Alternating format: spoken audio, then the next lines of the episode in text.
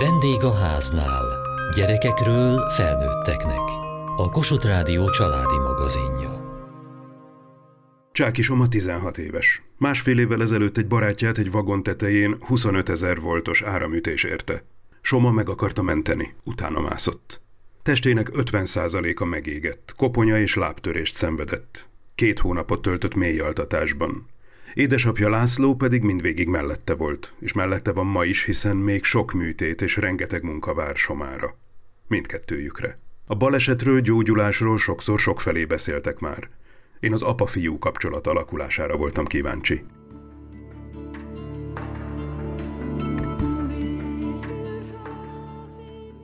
Egy lakóautóban beszélgetünk. Miért egy lakóautóban? Két laki életet élünk Somával. Biatorbágyon otthon a hét felét, illetve a másik felét a Sárospataki Református Kollégium gimnáziumának parkolójában. Soma egyéni tanrendben tanul, Hát Sáros patakon ez egy nagyon praktikus, és nagyon közeli, és nagyon mobilis dolog, hogyha ebben élünk. Soma otthonod a lakóautó? Most már én is egész sok éjszakát töltöttem benne, és kezdek hozzászokni, és apával vagyok olyan kapcsolatban, hogy egyáltalán nem szűkölködünk ugyan egy ilyen szűkös helyen se, úgyhogy kezdem magamévá érezni ezt a lakót én is. A család többi tagjáról mit lehet tudni? Somának kettő nővére van, 18 éves, illetve 19 éves és hát ami nagyon fontos talán, hogy mindenkinek van saját állata, ez kutya és cica, illetve hát a középső nővére, ő egy nagyon lelkes falmászóvá vált, részben Soma miatt is. Jóba vannak Somával, 30 hónap van a gyerekek között összesen, tehát tényleg így össze vannak nőve. Anya? A feleségem, és hát ugye Soma anyukája, ő tartja össze ezt az egész cirkuszt és családot, tehát a három kutyát, a cicát, a három gyereket, a két laki életet, esküvői dekorációval foglalkozik, tehát rengeteget dolgozik hétvégén, de valahogy egyszerre tud a három gyereknél lenni, egyszerre van finom vacsoránk, egyszerre van vasalt ing, úgyhogy hát ő a motorja ennek az egésznek. Egyébként nagyon érdekes, mert órákon belül vagyunk 20 éves házasok, és 25 éve vagyunk együtt. Soma, te hogy érzed, nem szakadt szét nagyon a család azzal, hogy ti a lakóautóban és Sárospatakon, a többiek meg otthon? Bennem van egy ilyen érzés, hogy mióta mind hárman gimnazisták vagyunk, azóta kezd távolodni a család, de pont azáltal, hogy így a hétköznapokon keveset vagyunk együtt, így nagyon jó és nagyon értékes minden egyes perc, mikor együtt van a család, és próbáljuk így a lehető legtöbbet együtt tölteni. Minden felé vagyunk így az országban, de akkor se távolodunk el egymástól. De akkor ez a szétszakítottság, amit megéltek, ez nem a baleset következménye, hanem önmagában már annak a következménye, hogy te Sárospatakon kezdtél el tanulni. A tavalyi évem során volt, hogy három héten keresztül Sárospatakon voltam, és nem is találkoztam egy családtagommal se. Most többet találkozok velük, mint tavaly. László, mit gondolt korábban, amikor a gyerekek elkezdtek megszületni, hogy mi egy apának a feladata? Nagyon erős apaképet kaptam édesapámtól, aki hál' Istennek most is jó egészségben van, és remélhetőleg heteken belül tölti a 80 évet. Én inkább azt gondoltam, hogy egy apának olyan kereteket kell biztosítani, ami alapvetően egy anyagi biztonság, egy egyértelmű személy, ami megkérdőjelezhetetlen, és semmiképpen nem partneri a gyerekekkel, nem egy játszótárs, amikor nagyon-nagyon nagy baj van, akkor nem veszi át a kereszt vagy a gerenda cipelését, de segít cipelni egy kicsit. Mindig meg kell hallgatni, komolyan kell venni a szülői szerepet, meg kell tartani bizonyos távolságot a gyerekekkel, nagyon komoly elvárásokat kell támasztani, ami éppen hogy elérhető a gyerekek számára, és én azt gondolom az első években így is működtem, és ezt a mintát követtem.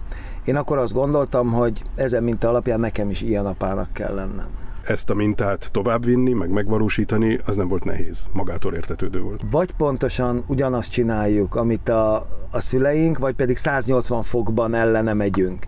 Ha szétszedném, akkor kb. 70%-ban úgy és azt csinálom, amit édesapám, kivétel, hogy nekem egy bátyám van, tehát ez egy férfias közeg volt, míg ugye három lány és két fiú van otthon, itt ez egy picit más a dinamika, meg a hangulat, és akkor volt jó néhány dolog, amelyet nagyon-nagyon tudatosan, pontosan nem úgy csináltam, mint apukám. Soma, te mennyit éreztél ebből a kemény, feladatot adó apatípusból? Fiatalabb koromban igen kis rossz csontkölök voltam. Ma már úgy gondolom, hogy akkor jó, hogy olykor helyre tett és a helyes irányba terelt édesapám, de azóta közelebbi kapcsolatban vagyunk egymással, és ahogy telnek az évek, és felnőttesedünk mi is, úgy érzem, hogy én is közeledek ahhoz, hogy nézzek fel édesapámra, hogy én mit, hogy csinálnék, és kezdjem el akár én is ezen agyalni, hogy mit fogok ugyanúgy csinálni, mint ő, és mit fogok teljesen máshogy. Én a legtöbb dolgot úgy fogom, mint ő.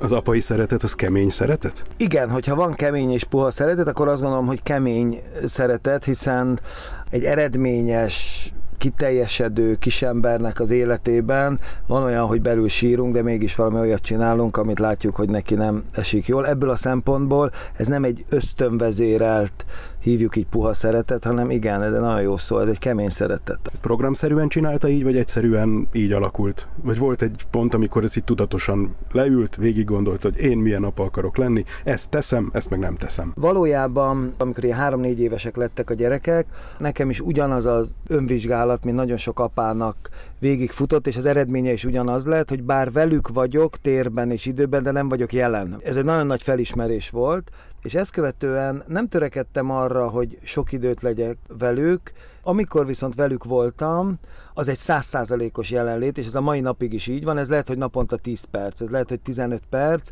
ő van, vagy ők vannak, és én vagyok, és onnantól azt gondolom, hogy váltam igazán apává, vagy ezt a szerepet kitöltöttem. Soma, te miből érezted kisebb korodban, hogy apa szeret téged? A hétköznapokban azért jóval többet voltunk édesanyámmal. Ő furikázott minket iskolába edzésre, és ez persze a mai napig hálás vagyok. És valahányszor apa hazatért, akár itt késő esti órákban, mindig olyan nagy öröm volt, ahogy egymásra néztünk.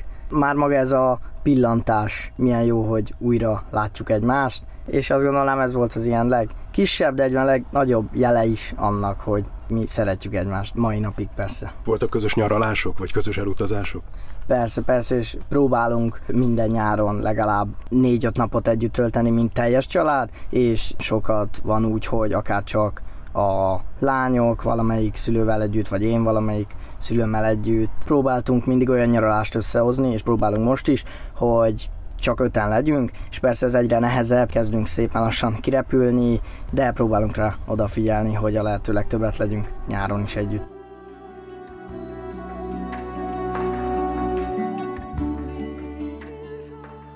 László volt álma Somáról? Volt, igen. Most ez általánosítás következik, de mint minden apának azt gondolom, ez az együtt sportolni, valamilyen hobbit együtt csinálni, és mondjuk együtt meginni az első fröccsöt vagy korsó sört. Én azt gondolom, tehát semmilyen extra álmom, sőt, tehát elvárásom meg végképp nem volt, és szerettem volna vele félmaraton futni, szerettem volna egy amerikai autós találkozón fotózkodni közösen a nagy amerikai autók előtt, szerettem volna körbetekerni a Balatont, és ezek megvalósultak, tehát nagyon, nagyon jó visszagondolni az elmúlt évekre. A te álmaid is lettek, vagy ezek megmaradtak apa álmainak? Nekem nem voltak álmaim, de amikor ezek bekövetkeztek, örökre megmaradó emlékekként élnek bennem, és kezdenek nekem is ilyen álmaim lenni, és majd ha lesz fiam, akkor én is ezeket szívesen megtenném vele. Ahogy nőttél, ahogy kamaszodtál, nyílt a világ számodra is, Neked mi volt a képed a saját jövődről? Szétszórt gyerek voltam a jövőmmel kapcsolatban. Valójában minden hónapban más akartam lenni, sok-sok éven át, és más érdekelt. De úgy gondolom ez, hogy itt Sárospatakon Református Kollégium gimnáziumjába folytattam, meghatározó volt, és nagyon egyenes útra terelt. Ott elkezdtem kenuzni, ahogy édesapám is kenuzott sok-sok éven át. Abban is bíztam, hogy talán abból is lehet valami ha a jövődre gondoltál, akkor abban nagyon erős szerepet játszott a sport. Nem is tudom, hogy komoly sportoló akarok-e, akartam-e volna lenni, de nagyon közbejátszott ez, akár csak egy ilyen fizikai állapotban is, ahogy ránézek a szüleimre, hogy milyen állapotban vannak, azáltal, hogy heti szinten sportolnak. Az apaságról alkotott képe változott Soma balesete után? Gyökeresen azt kell mondanom. Természetesen a baleset és az azt követő hónapok, amíg nem tudtuk, hogy elveszítjük-e Somát vagy nem, hogyha ha ezen az időszakon túl ugrunk, akkor mi egymás szimbiótának hívjuk. Ugye annyi időt töltünk együtt, aktívan, tehát iskolába járunk, sportolunk, és hál' Istennek nem egy beteg ágy mellett kell üldögélnem. Én most azt gondolom néha apukákról, hogy mi alatt dolgoznak, mi alatt más úgymond normális életet élnek hozzám képest, mi mindent veszítenek. Megélni az apa szerepet úgy, hogy egy 16 és fél éves gyerekkel szó szerint egy ágyba aludni hetente háromszor, ajándék és egy teljesen más dimenzióba helyezi azt az apa szerepet, amit mondjuk egy kollégista középiskolás gyereknél úgy bizonyos szempontból átkeretez az ember, vagy, vagy elengedi. Hogy néz ki a hetük vagy egy hónapjuk? Heti három napot lent vagyunk Sárospatakon. Soma elmegy körülbelül 6 órát beül a terembe, ezen kívül mi vagy együtt tanulunk, vagy együtt kenuzunk, vagy együtt alszunk. Ez azt jelenti, hogy 18 órát, és ebből több mint 10 órát, ugye mi 7 négyzetméteren töltünk. Ezt követően nagyon hirtelen vágással nem töltünk együtt körülbelül egy 40 órát, visszajövünk Budapestre, és én elmegyek dolgozni, és hogyha körülbelül 40 órát nem vagyunk együtt, akkor nagyon-nagyon kezd el hiányozni a, a másik, furcsa érzés apaként, hogy elkezdek telefonálgatni, írogatni, és a hét hátralévő részét azt nagyjából Budapesten is együtt töltjük, vagy a, a hétvégét magántanuló létemre a nap legtöbb óráját otthon töltöm. Igen, sokszor anyukám ott van mellettem, persze ő is van, hogy elmegy dolgozni, teljes mértékben önellátó vagyok, tudnám így egyedül szervezni a napjaim, persze a gyógytornászért ki kell menni a vasútállomásra, úgyhogy valakinek mindig kell otthon lennie, szerencsére már csak nekem nincs jogosítványom, de egyébként egyedül tanulok, kutyával sétálok, szoktam aludni délután, tudok magamnak ebédet csinálni, szóval el tudom intézni magamnak a dolgokat. Ahogy azt mondják az égéssebészeti szakértők és orvosok, hogy most jó ideig nincsen műtét, akkor minél hamarabb lesz egy újabb elválás, akkor visszakerül a kollégiumba, akkor természetesen nem fogok a nyakán lenni, amikor nem szükséges. Konkrétan tudjuk, hogy szeptemberben több hetes műtéti sorozat jön.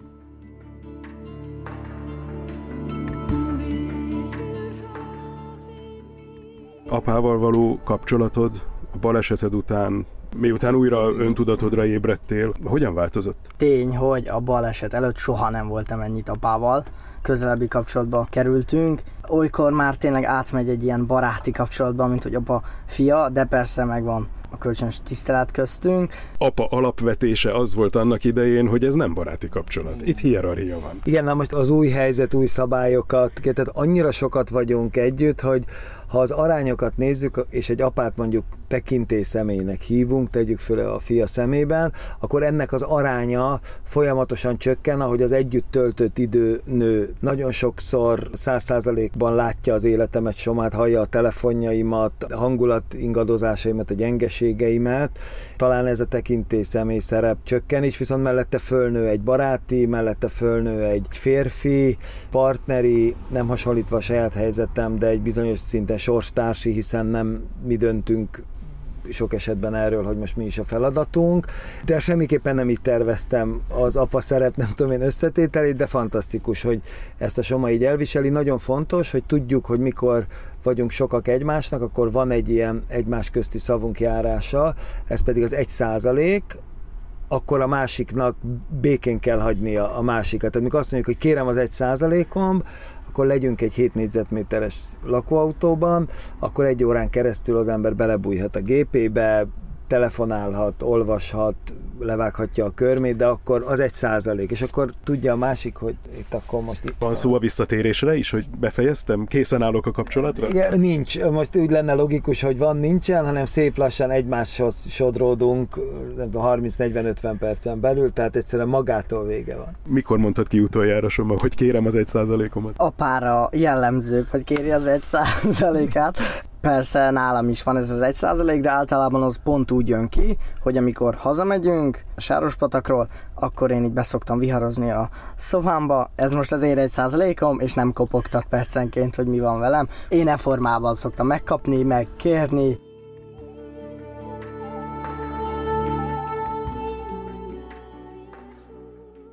Az, hogy Somával az apa-gyerek kapcsolat szükségképpen megváltozott, hatással volt-e a két lányával való kapcsolatára? Igen, ez egy nagyon érzékeny téma, sokkal jobban kívül állóként tekintek rájuk, egyszerűen kevesebb időt töltünk együtt, tehát ez egy tény. Ezáltal viszont az öröme annak a nagyon-nagyon kevés időnek, és itt tényleg nagyon kevés időről beszélünk, két közel felnőtt lánynál, akik bár otthon élnek, de ugye keveset vannak otthon, olyan kitörő örömmel vagyunk egymás iránt, amit a baleset előtti időben nem éltünk meg, főleg tini lányok esetében. Én úgy élem meg, hogy bár meg tudom magamnak indokolni, de hogy elhanyagolom őket, nincs rájuk elég időm. Ez egy mindennapi aggódással apaként eltöltő, hogy meglátok-e mindent, ahova oda kell nyúlnom és segíteni, szólnak-e, amikor valóban az én segítségemre van szükség, mernek-e somával való ilyen jelentős mennyiségű idő eltöltése után apa szerepben foglalkoztatni engem, vagy hagynak dolgozni feleség feleségemmel lenni. Nem egy jó érzés apaként most a lányokkal kapcsolatban, hogyha este számvetést ez akkor mindig negatívra jön ki, hogy, hogy ezt az apa szerepet hogy tudom. Abban bízom, hogy az első 15-16-17 évnek a befektetése, ez kitart ezekben a nehéz vagy hullámos években. Ma is úgy döntene, hogy inkább a kemény szeretetet választja? Lehet, hogy önteltnek, igen, igen, és még pedig pontosan a lányokon látom azt, hogy ez a kemény szeretet, ez önállóságra, céltudatosságra, nagyon kevés kontaktnál, nagyon kevés szóból a szerepeknek megfelelően működünk. Ez a szeretet természetesen nagyságát tekintve ugyanolyan nagy, mint a puha, csak hát igen, stílusában talán picit más, de igen, azt gondolom, hogy igen. Az, hogy Somáról gondoskodik, megteszi mindazt, amit meg kell tenni, az életének teljes mértékben a része.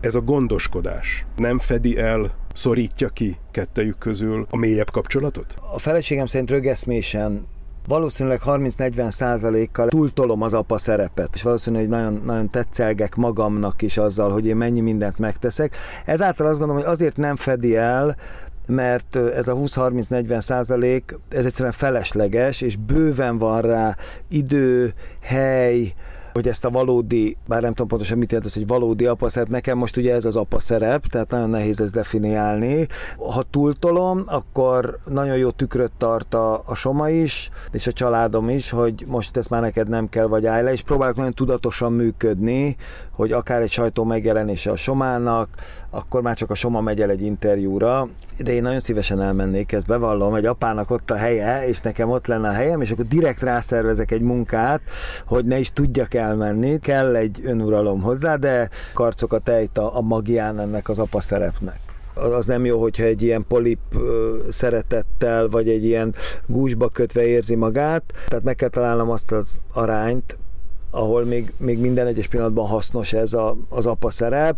Valószínűleg megszoktam az elmúlt hónapokban, amikor jóval több gondoskodásra szorult Soma, vagy akár a baleset időpontjában, amikor vagy ezt követtem, amikor 10 órákat ültem a kórházi ágyon, és nehéz leszokni egyszerűen arról, vagy nehéz megváltozni. Tudatos apai működés és újra definiálása szükséges, azt hiszem a következő hónapokban a mi kapcsolatunknak, meg az én szerepemnek. Soma, te ezt hogy érzed? Tudja, hogy mikor, hol kell lennie, vagy mikor mit kell mondania. Ez előtt sem éreztem volna, hogy túl sok lett volna. És persze én is vagyok sok néha, már annyira összenőttünk, hogy így tudjuk, hogy mikor, hogyan viselkedjünk most, vagy most épp maradjunk csöndbe.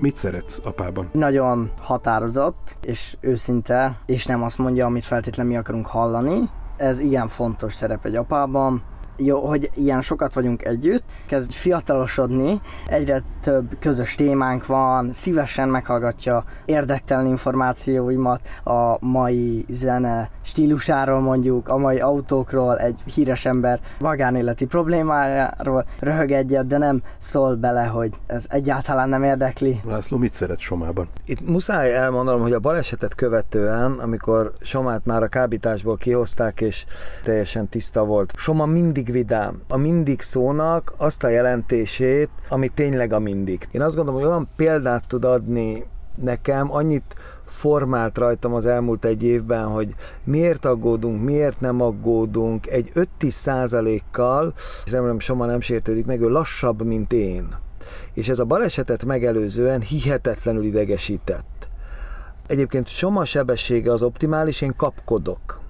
És az elmúlt egy évben, ha valamit megtanultam tőle, az, hogy mindenhol egy picit jobban jelen vagyok, egy 5-10 százalékkal lassabb vagyok, biztos sok száz esetben neki volt igaza, csak sajnos 6 vagy 7 vagy 8 éves volt, mert azt a szendvicset úgy kell megkenni, mert azt a biciklit úgy kell beállítani, mert arra a bukósisakra annyi időt kell szánni, hogy az be legyen állítva, és így tovább.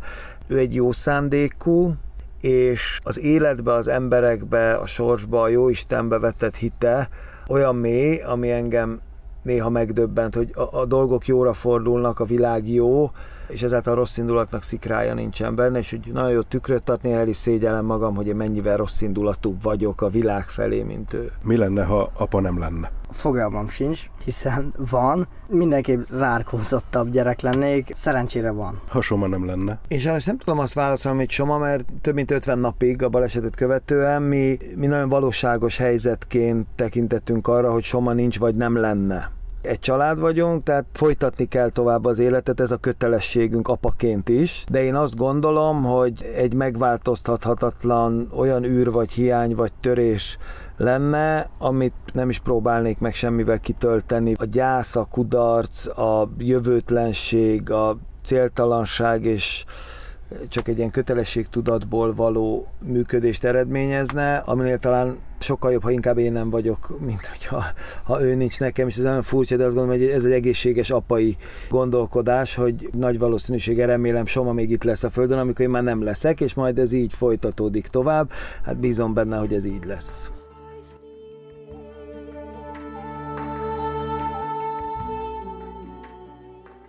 Súlyos baleset után apa és fia kapcsolatáról szólt a mai műsor. Továbbra is várjuk kérdéseiket, javaslataikat a vendégháznál kukac mtva.hu e-mail címen. Kövessék műsorunkat podcasten, vagy keressék adásainkat a mediaclick.hu internetes oldalon. Műsorunk témáiról a Kossuth Rádió Facebook oldalán is olvashatnak. Elhangzott a vendégháznál. Szerkesztette Süveges Gergő. A gyártásvezető Mali Andrea, a felelős szerkesztő Hegyesi Gabriella.